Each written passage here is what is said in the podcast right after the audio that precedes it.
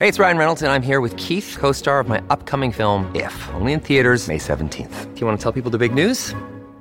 All right, I'll do it. Sign up now and you'll get unlimited for fifteen dollars a month and six months of Paramount Plus Essential Plan on us. Mint Mobile dot com slash switch. Upfront payment of forty-five dollars equivalent to fifteen dollars per month. Unlimited over forty gigabytes per month. Face lower speeds. Videos at four eighty p. Active Mint customers by five thirty-one twenty-four get six months of Paramount Plus Essential Plan. Auto renews after six months. Offer ends May thirty-first, twenty twenty-four. Separate Paramount Plus registration required. Terms and conditions apply if rated P G.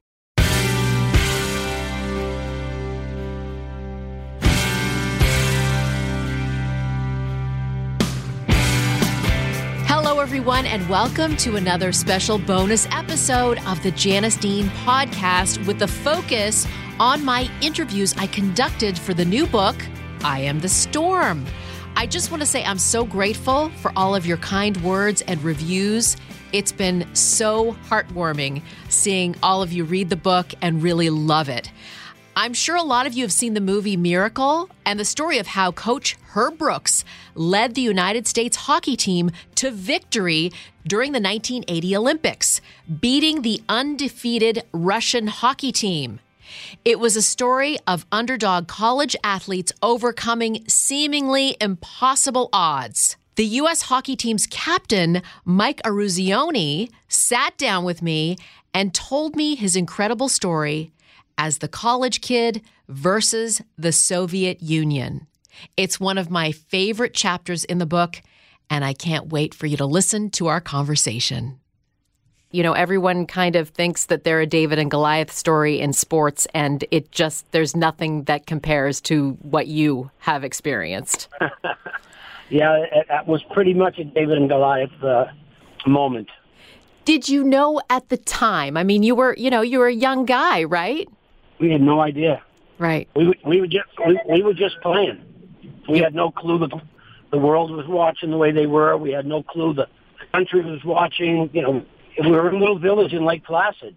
You know, there was only three television stations. There was no Twitter or Facebook or Instagram or whatever else they have now. How did Herb find you? I got invited to try out. Uh, they had uh, sixty-eight of us went to Colorado Springs and competed against each other over like a two-week period, and Herb evaluated the players and selected twenty-six of us. And then throughout the course of our training, which was about six months, uh, six guys got cut from the team because we could only bring twenty to Lake Placid. And I was eventually, obviously, one of the twenty selected to stay. And how did you become captain? It was a player vote, uh, although I don't believe I was voted by my teammates, and, and I... I say that because there were twelve guys on the team from Minnesota and nine from the University of Minnesota, and there's no way I think the Minnesota guys are going to vote for a guy from Boston. so, so I don't know how it went down, but we did have a player vote, but it wasn't a big deal to me. Um, you know, twenty players on that team, I think six were captains of their colleges uh, at one point, and, and the rest were captains of their high school teams, so... I, I always said I was a captain amongst captains. We, we had a great team of leaders, uh, a great group of players. When did you start playing hockey? I started skating when I was about eight or nine years old. Maybe it was eight years old. My sister had these white figure skates that I used to fit into. Uh, they used to freeze the tennis courts down the street from where I lived. So I'd get up and go down to the tennis courts because my friends would be down there and try to skate. I learned to skate, and eventually my mother saved up enough. Uh, in those days, you could save S and H green stamps, and my mom saved up enough stamps, and I got a pair of hide ice skates for the first skates that I got. But, you know, I was a baseball, football player as well. Hockey was something you just kind of did in the wintertime. So your mom saved up to buy your first pair of skates. Yeah. Saw that that was something I wanted to do, and... Uh, You know, my, I didn't grow up with much money. My my dad worked three jobs. My mother stayed home and took care of six kids. So, uh, you know, they always found ways to add, for ends to meet. But, um, yeah, the, the, the skates were the result of S and H green stamps. Were you always just a great athlete? Yeah, I think I was. I, I talk about myself. I, I was an all-state football, hockey, baseball player. Uh, baseball was attached. Played more baseball than anything, and uh, I, I loved football. I, I loved high school football. wanted to play all three sports in college, but it turned out uh, I ended up just playing. Well, I did play baseball at Boston University, but I ended up having to make the world championship teams, uh, and that was right when baseball was going on, so I couldn't play. I always wonder that the fact that you knew how to play other sports, do you think that that makes a better athlete? Absolutely. Um, I, I, I get uh, very frustrated with kids today. They, they specialize and they just play one sport. I, I think I was a good hockey player because I played baseball and I played football. Mm-hmm. Uh, plus, plus the burnout stages these kids go through. You know, they play one sport and it's just, you know, eventually it's like too much. You need a break. You need to get away. So you start playing hockey and you realize you're good at it. And, you know, it never in your wildest dreams did you think you could be on the U S, you know, Olympic hockey team? Well, I, I had a chance to play on the seventy-six Olympic team. Um, but I, I, I passed up that opportunity because I wanted to stay at Boston University. We had a really good team that year. I thought we could win a national championship. Uh, unfortunately, we did not.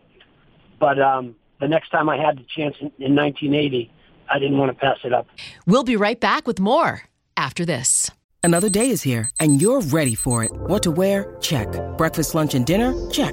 Planning for what's next and how to save for it? That's where Bank of America can help. For your financial to-dos, Bank of America has experts ready to help get you closer to your goals. Get started at one of our local financial centers or twenty-four seven in our mobile banking app.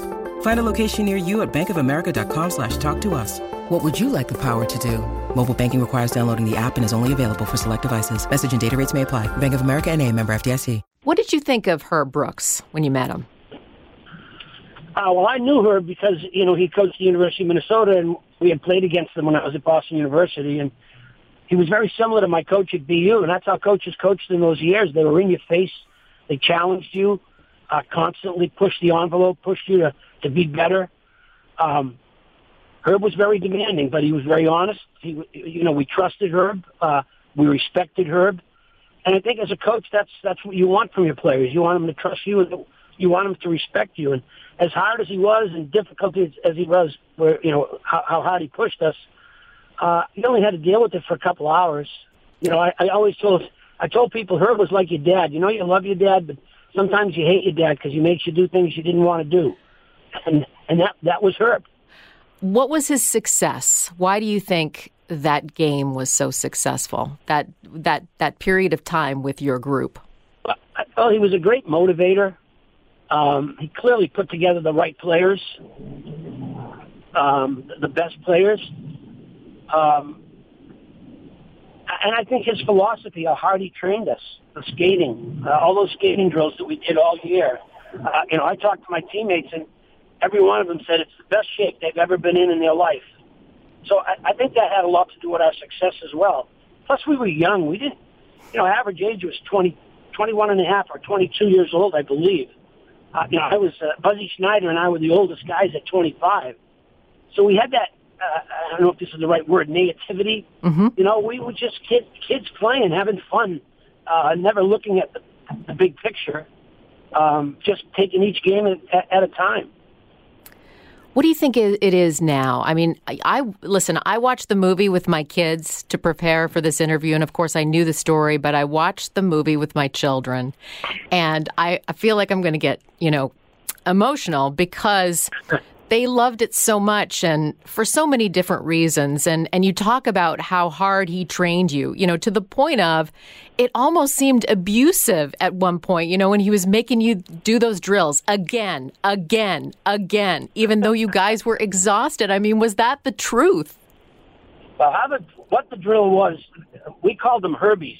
Uh, we named them after Herb. We loved that drill so much. It was a, he called it conditioning. We always thought it was punishment, but Uh, as it turned out, probably those conditioning was, was was the bigger part of it.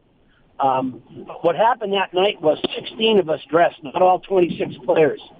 Uh, Herb, a lot of times, would only dress fourteen or fifteen guys again, so he'd get more repetition out there. So sixteen of us dressed.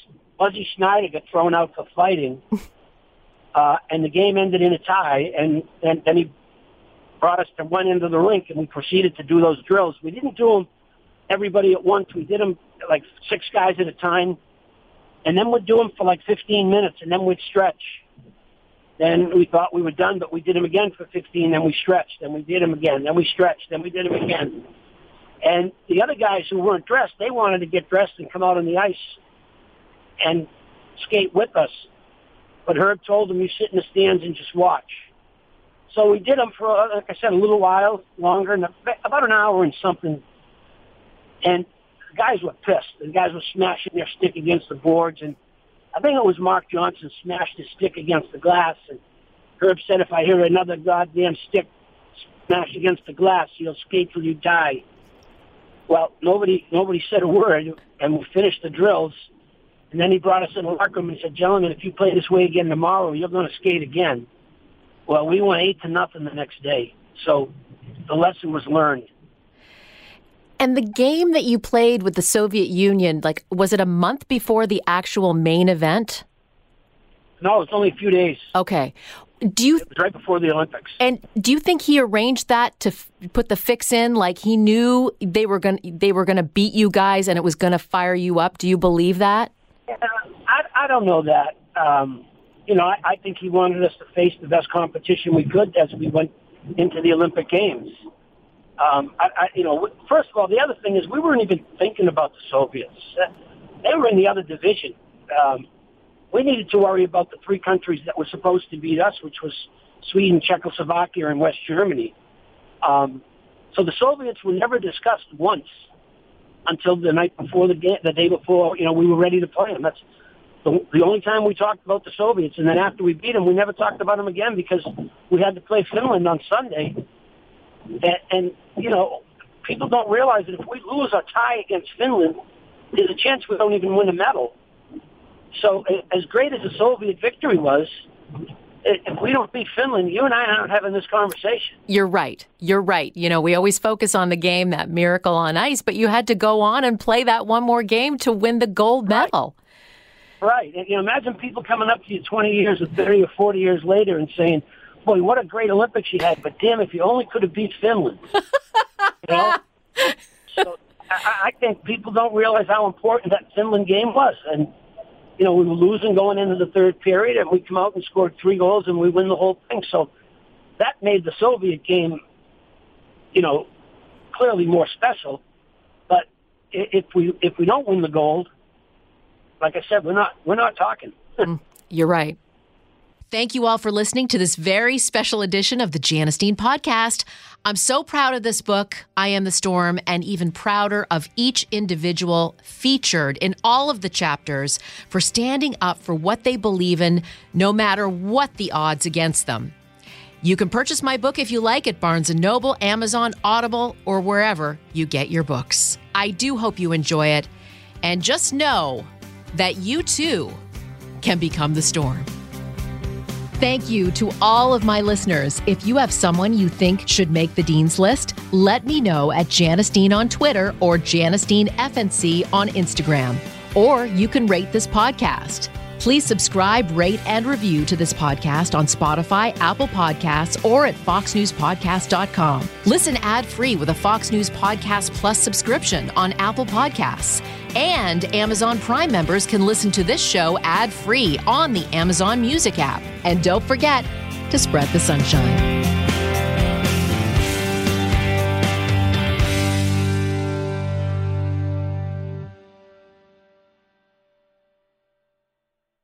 I'm Charles Payne. Listen to my Unstoppable Prosperity podcast so I can get you making money right now. Whether stocks are hitting new all-time highs or in free-fall mode, opportunities abound. So why are so many potential investors still sitting on the sidelines? In a new season of my podcast, I'm going to get you in the game. After thirty-eight years on Wall Street, I'm ready to impart some lessons and get you invested in the greatest wealth-generating machine in history. Listen anytime, everywhere at fox business podcast dot com or wherever you listen to your favorite podcast.